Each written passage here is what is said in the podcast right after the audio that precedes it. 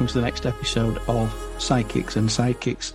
This is actually the first full paranormal investigator episode. We've touched on some uh, other subjects where people have done paranormal investigations, but today's guest, Christy Sumner, is um, founder of Soul Sisters Paranormal, all female investigation team.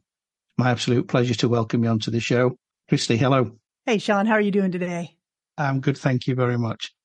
So, yes, you are my first full paranormal investigation team. Oh, I'm honored. So Thank great. you for having that's, us on. I really that's do appreciate really good. so, just give the listeners a, a little flavour of um, Soul Sisters Paranormal, who you are, where you are, and how you started. I think is probably the first bit, and then we'll just see how the conversation goes.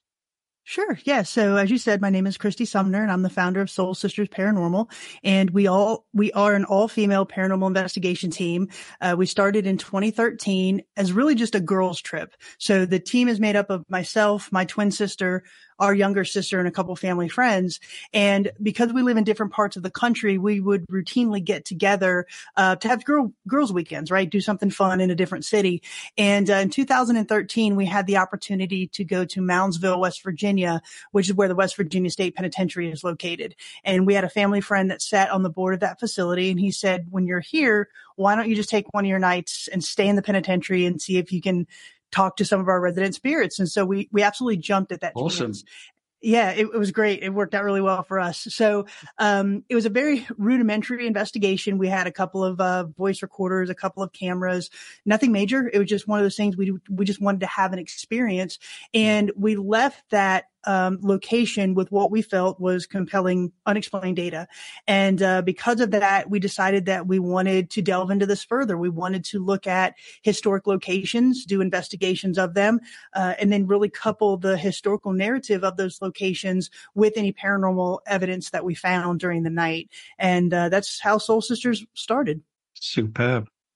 And not not a small location for your first one. Then I mean, you're like, yeah, yeah, let's just go right in the deep end.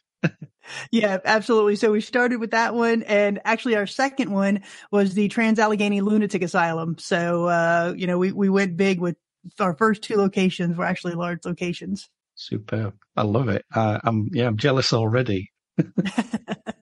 So one thing that I'm, I'm probably going to dive straight into this one actually because it can it sets the scene. Paranormal investigations generally are done by um, mostly amateur people or, or organisations um, using a variety of ITC equipment, and that's one thing that appeals to me because I'm I'm a gadget freak. Um, I love my gadgets and cameras and all that kind of stuff.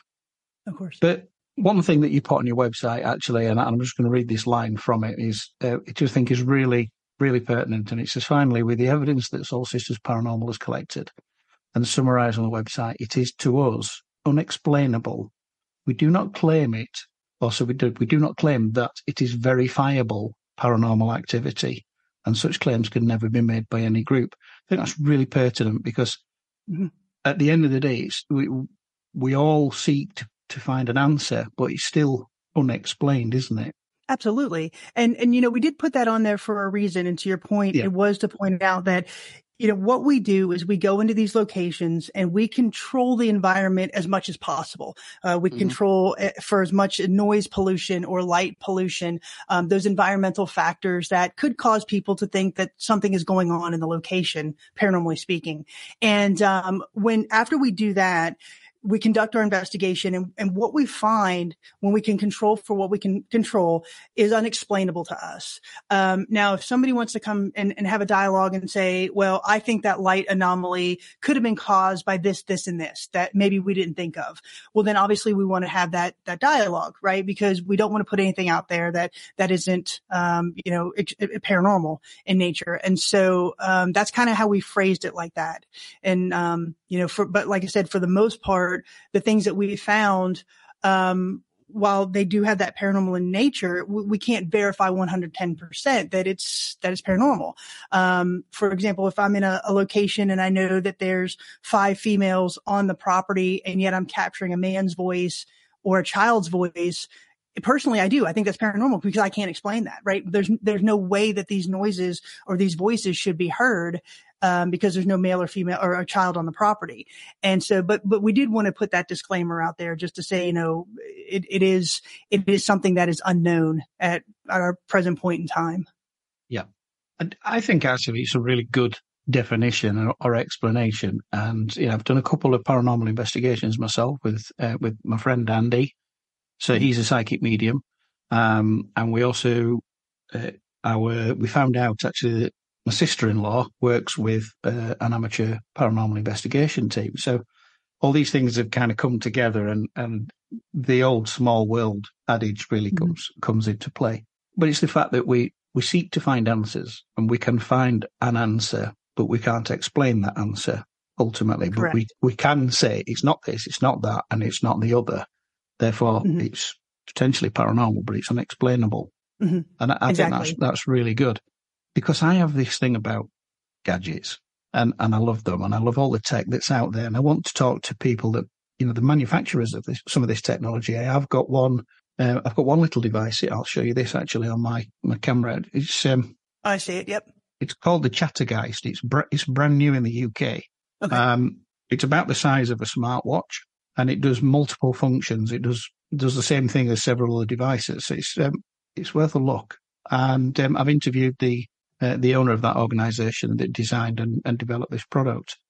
And I want to talk to other manufacturers because my big thing is when you're making or adapting electronic equipment to give you a response, how do you know that the response you've got is what you're intending?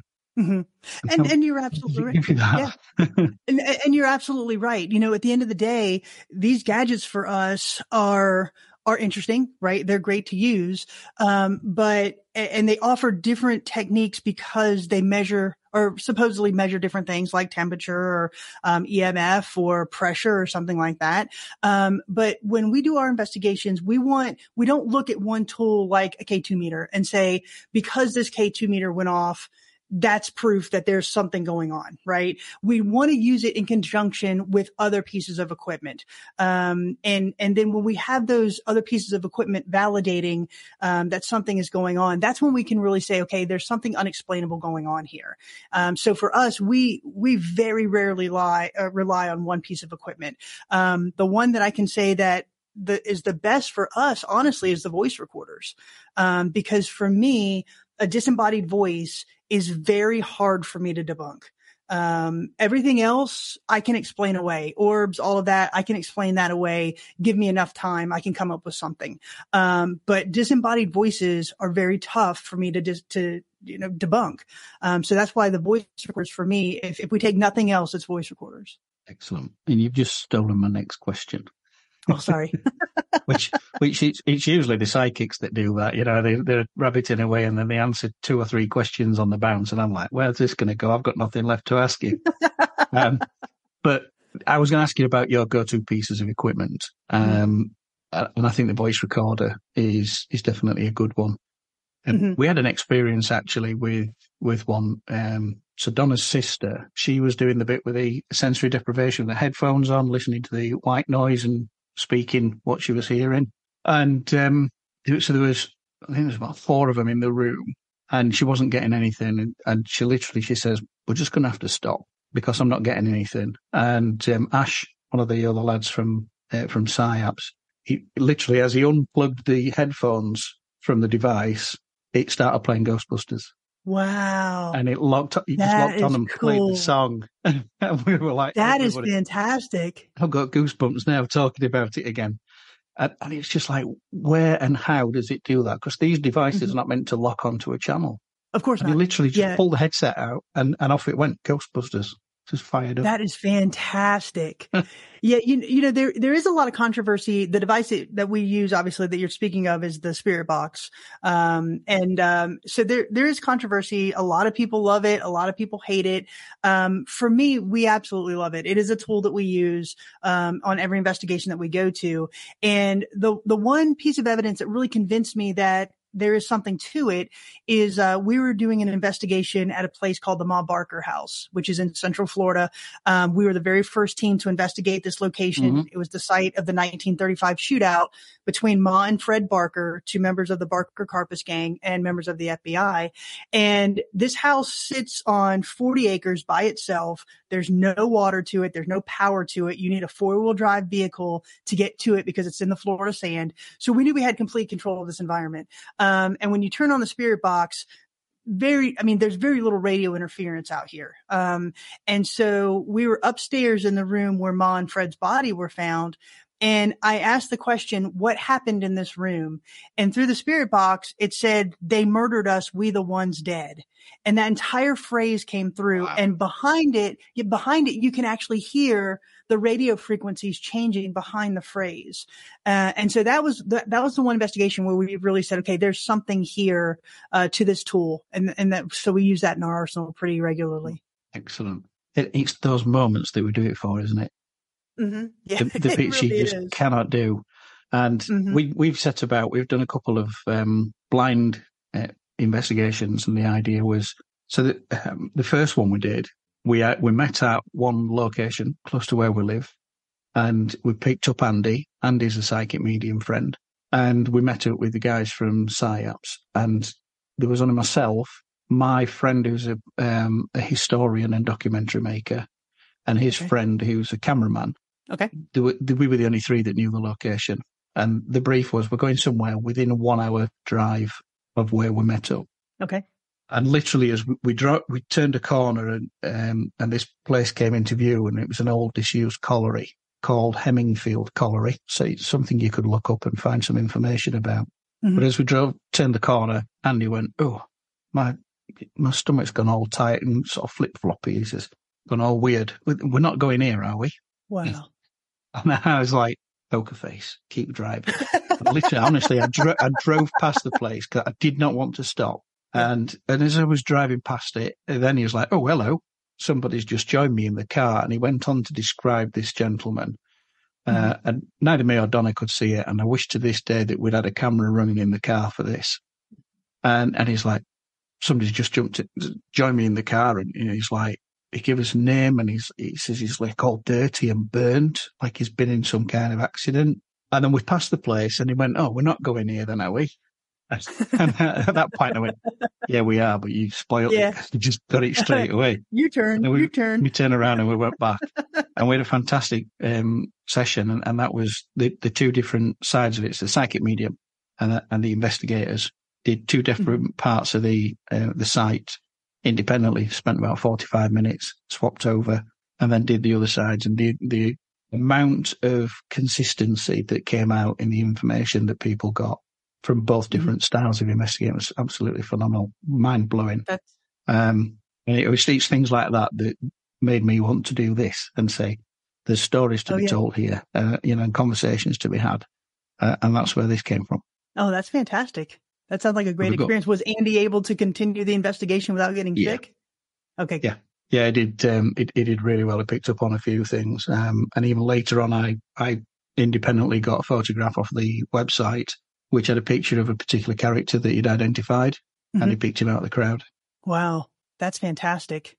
Yeah, and to your point, those are the things that really keep us going in this, yep. right? Those those unexplainable things, those those voices, those EVPs, those pictures or light anomalies mm-hmm. that we find um, that we just can't explain away as as anything else. Yeah, it's, it's great. I, I absolutely love it, and uh, we we plan to do more. And I think it's being able to do that and just be dead straight. And if there's nothing, there's nothing. Um, we we do it almost as uh, what we film is is pretty much as an uncut idea. So we show everything that went on. Mm-hmm. Um, and then it's just a bit bit more real than some of the stuff you see on TV. And whilst I like what's on TV, it's entertaining. This this they're so finely edited. I think that it takes away from the actual effect of, of the event itself. And it so does. that's what we set out to do. And likewise, you know, when we started doing this, um, you know, obviously we, we, paid attention to some of the television shows that mm-hmm. were out there, but, uh, you know, we started saying to ourselves, well, why aren't they asking this question? Why aren't they using this technique? Why aren't they staying longer here? And, you know, you start to realize that it, that it is sensationalism, right? They're in it for advertising. They're in it for likes and sponsors and subs and thumbs up and, you know, smash that bell and all that other stuff. Um, and I, I think for a majority of people that are in it for that reason, they lose sight of the historical perspective of why we're actually doing this. Um, so for me, when I look at the the genre of paranormal investigations, you know, I really categorize three different things. One is the the paranormal investigators, kind of like we are, where we go in, we want to have that extreme experience, that tactile experience with these locations, the historical perspective from it. Um, you've got those that I consider ghost hunters that just want to go in, have some experiences, but they're not documenting anything. They just want to have their own personal experiences. And then you have those YouTubers slash TikTokers that want to go in, do a live, have no real connection with the history, just want to go in, see some doors slamming and stuff and run out. Um, so I think if, if the audience make, you know, kind of perceives the fact that some of these are sensationalized, I think they kind of have a better understanding of what we do. Yeah. I, I always think, you know, what, why are you doing this when all you're going to do is scream and run out the door when you hear right. Something right, like, because yeah, what is, what is the point? Because you're not, you know, nobody's there to do any harm. If they're doing it for the right reasons, they're not there to do any harm. They're not there to be disruptive. They're there to, to explore and, um, you know, maybe, maybe gather some evidence. Mm-hmm. But if you scream and run, that just upsets the, the, the balance of everything, doesn't it? You've got to wait for it to settle back down again. It's just right. But know, I mean, if you scream makes... and run, then yeah, then you've got the age group of 12 to 17 year old kids that are watching it that give you a thumbs up and, and you get yeah. uh, a couple cents on the, on the like. So that's the reason why it's done. yeah, that bit's not for me. I mean, I'm not saying I don't get the old goosebumps and the EBGBs. Of course. You just got to kind of the best part about grown up, you? Put your big boy pants on, or big girl pants on, and get on with the job. Yeah. So, what's um, you've probably already touched on this, but what, what's your favourite investigation that you've done? Your biggest takeaway? Well, the biggest takeaway from from all of the investigations that we've done is is that there is something after this right that that mm-hmm. energy it can't be created or destroyed and and there is something after this which to me is is very comforting um, so I think that's the biggest takeaway from all of the investigations. Every single one that we've done is just so fascinating because we do get to have, like I said, that tactile experience. Um, it's very hard to compare something like the St. Augustine Lighthouse with Brushy Mountain State Penitentiary or the Lizzie Borden House because they just have those different historical yeah. stories behind them. Um, but you know, some, I, I think the the if I can call an investigation a quote unquote perfect investigation, um, it would be the old Gilchrist County Jail in Trenton, Florida, which is about an hour's west of Gainesville, Florida. Um, this investigation, uh, the first time I went there, there was actually two of us, uh, myself and my current business partner Miranda Young, who's also a paranormal investigator, and that night was fascinating because every piece of equipment that we had was validating every other piece of equipment and feeling that we were, were getting that night. Yeah. So we are capturing disembodied voices. We were hearing them in the moment. The REM pods were going off. We were seeing shadow figures. SLS cameras were, were giving us figures on there. Um, basically everything we had running that night was, was giving us some type of a validation.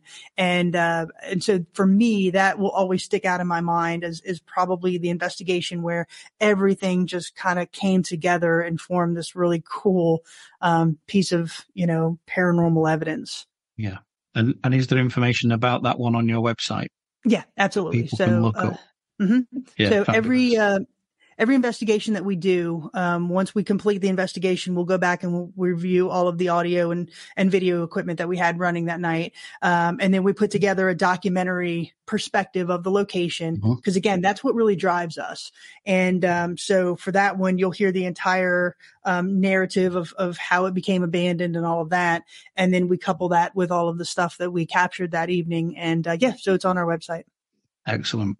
Um, Crack, I've lost my train of thought now. I'm just of an age, you know. I wowed you with my answer. I've, I've stunned you into silence, is what it is.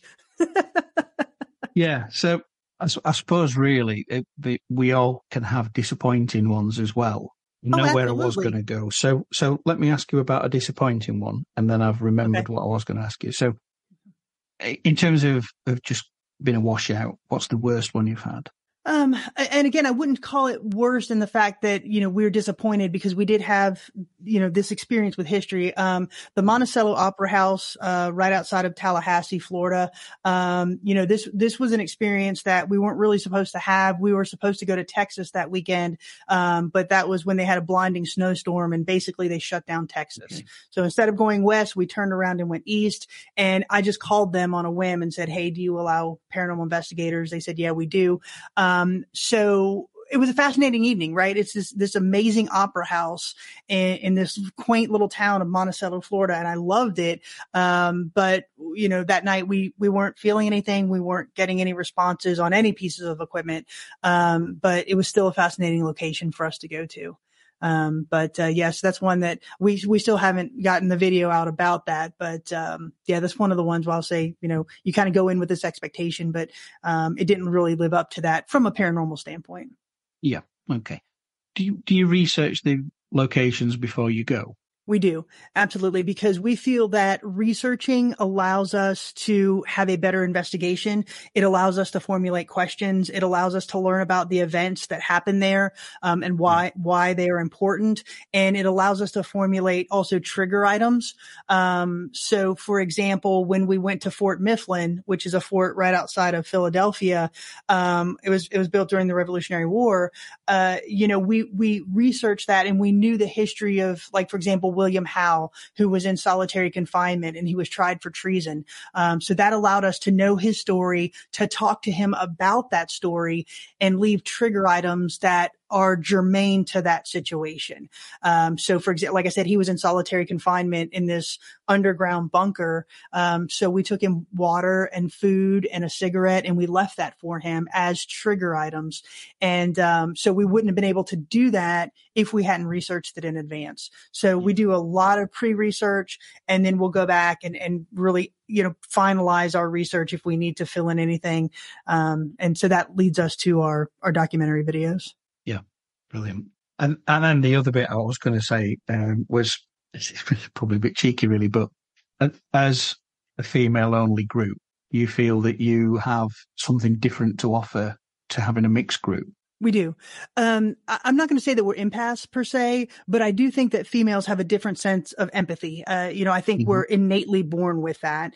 And I think that when we go into these locations, we don't go in threatening. We don't go in with bravado. We don't go in and provoke. We legitimately walk in and say, we want to tell your story. Will you allow us to tell your story? And I think because of that, we get different responses than an all female or an all male team or a co-ed team would get. Um, um, especially when it comes to children and females. Um, I think we have a different connection there. Yeah. Um, and so we get different responses. Like, for example, we were in, um, uh, Hales Bar Dam in Guild, Tennessee, and we were connecting with a child spirit where I know all male teams have gone in there and they didn't even know that a child spirit was it is supposed to be there, but yet we're connecting with it. And um, so for us, I, I, do think we have a different dynamic. Um, plus, my sister and I were twins, and so I think just that uh, that that connection between us allows us to have a different um, kind of experience than others would as well. Yeah, brilliant. And are any of your team uh, sensitive to sort of mediumship or or psychic abilities, or or do you just go out there purely for the investigation? We go out for the investigation. Um, you know, like I said, I, I, don't think we have any particular psychic powers or mediumship powers, um, or, or, abilities per se. Um, I know that since we've been doing this such a long time, um, there are certain things that I'll start to feel, um, just physically feel when, uh, I do think that something's going to manifest or we'll start to get some type of response. Um, you know, like the left side of my body will start to tingle just a little bit and I can say, okay, I think, I think something may happen here. Um, but really we go in more with, uh, like a hard research mindset. You know, yep. uh, we all have advanced degrees. So we go in with that element as well to say, okay, let's look at these environmental factors first. Let's look at this from a more scientific standpoint um, as well. So that's kind of how we set up our investigation. So, um, like I said, I, I, don't think we have any that type of ability per se, but it's more about going in and, and just doing that research. Yeah, that's that's brilliant. And I think from from the critical thinking perspective, it's it's good to be able to say you're going you're going to I mean, you won't have necessarily a specific list, but you're going to work through a set of rationalization steps, aren't you, before you get to that mm-hmm. point of saying, well, that's it. I've exhausted everything I know. Mm-hmm. So this is now something that I can't actually can't pin the, the tail on the donkey, as it were. So it must be something unexplainable. True, and and that's kind of how we induct, uh, conduct the investigations. We we to, uh, to the extent possible, we always take a day trip first into the location. Um, that's really to look at it in the daylight, to look at those environmental factors that could affect it during the night. Um, where are windows? Where are is there train tracks in the area? What's the ve- vehicular traffic going to look like? Um, yeah. You know, will headlights coming into the facility at night cause people to think that there's an anomaly that walks across the hall or something like that. So we take very copious notes of, of what we see during the day. And then we'll go back and we'll do a debrief of that. And then that guides our investigation for the night investigation. Yeah. I think that's, that's again, typically very female approach to, you know, being organized, having a list. It is. Tick, ticking it all off, making a few notes and, and being prepared. Um, yes, very, very unmale but I get yeah. it. I get it. It's um, no, that, that's really good. And and I'm thinking, really, I've probably my initial set of questions we've we've covered. You give some really really good detailed answers to uh, to some of the things. So I suppose really one thing I would say is if if you were talking to somebody who was a wannabe investigator and they were just thinking about getting started, what advice would you give them? The first thing I would say would be to go into paranormal investigations with what I call the right intentions. If your intention is to go into a cemetery on a Friday night and get a jump scare, that's not what this is about. Um, you really have to put in the time and the effort to research the location, to understand the history, um, to make that connection with the location. Um, so to go in with that aspect and mindset first. Um, the next one would be to have patience because you go into these locations, you're not going to get a ball rolling across the floor every night. A door's not going to slam on you every day. Um, that's just not going to happen. 99% of the time, you're sitting in the dark talking to yourself um, and just hoping that you're capturing something on your static uh, equipment. Um, so patience is a big one. Um, and then really just, just kind of have fun with it. You know, just go in um, and, and work through your technique, find your technique. You don't have to mirror another team. You can go in with your own technique and your own style um, because we're all different with this, right? That's just what's so great about this. You know, I can go to Brushy Mountain State Penitentiary one night. You can go to Brushy Mountain State Penitentiary the second night, and we may do the exact same experiments, but we're never going to get those exact same results ever. So I'm unique, you're unique, even though we're doing different things that are similar. Uh, and that's what I think is so fascinating about this. It is. It really is. And I'm going to end on, on just telling you a little bit of a, a roundup story about an investigation that we did. Um, so Donna, uh, Donna's kind of very recently sort of crossed that skeptic line to be more of, um, yeah, she's, she's believing it now. So we did mm-hmm. one, um, fairly impromptu one at a, uh, a pub in place in Doncaster. Um, Coach and Horse is a, a really old pub. It's got a lot of history to it. And she was sat, and she was doing the questioning of, uh, and really drilling down and getting answers that, that were sort of building a timeline and, and an identity to this female. Um, but one of the bar staff was around. He, he stayed around with the landlady and she asked, do you like? I'm sure it's Chris. She asked, do you like Chris? And it came back and it said too small and he's a, he's a dwarf. No. yeah. Oh my gosh. but it came, it, it was the, she had, they had the voice and on the Ovilus, um, they had small as a word as well. So these kind of correlated. It was it was a, an audio uh, and a visual indicator that on wow. the answer to that question is, do you like him? And it's too small. so that is fantastic. The, there is intelligence out there in in the energy, mm-hmm. uh, and I think if oh, we yeah. approach it with with the right attitude um, and respect, that we will mm-hmm. always get something to take away from it. Yeah, absolutely. I, I completely agree with you. Fantastic. Well, on that note, I'm going to say thank you very much. That's been a wonderful conversation. It's it's just gone in the blink of an eye.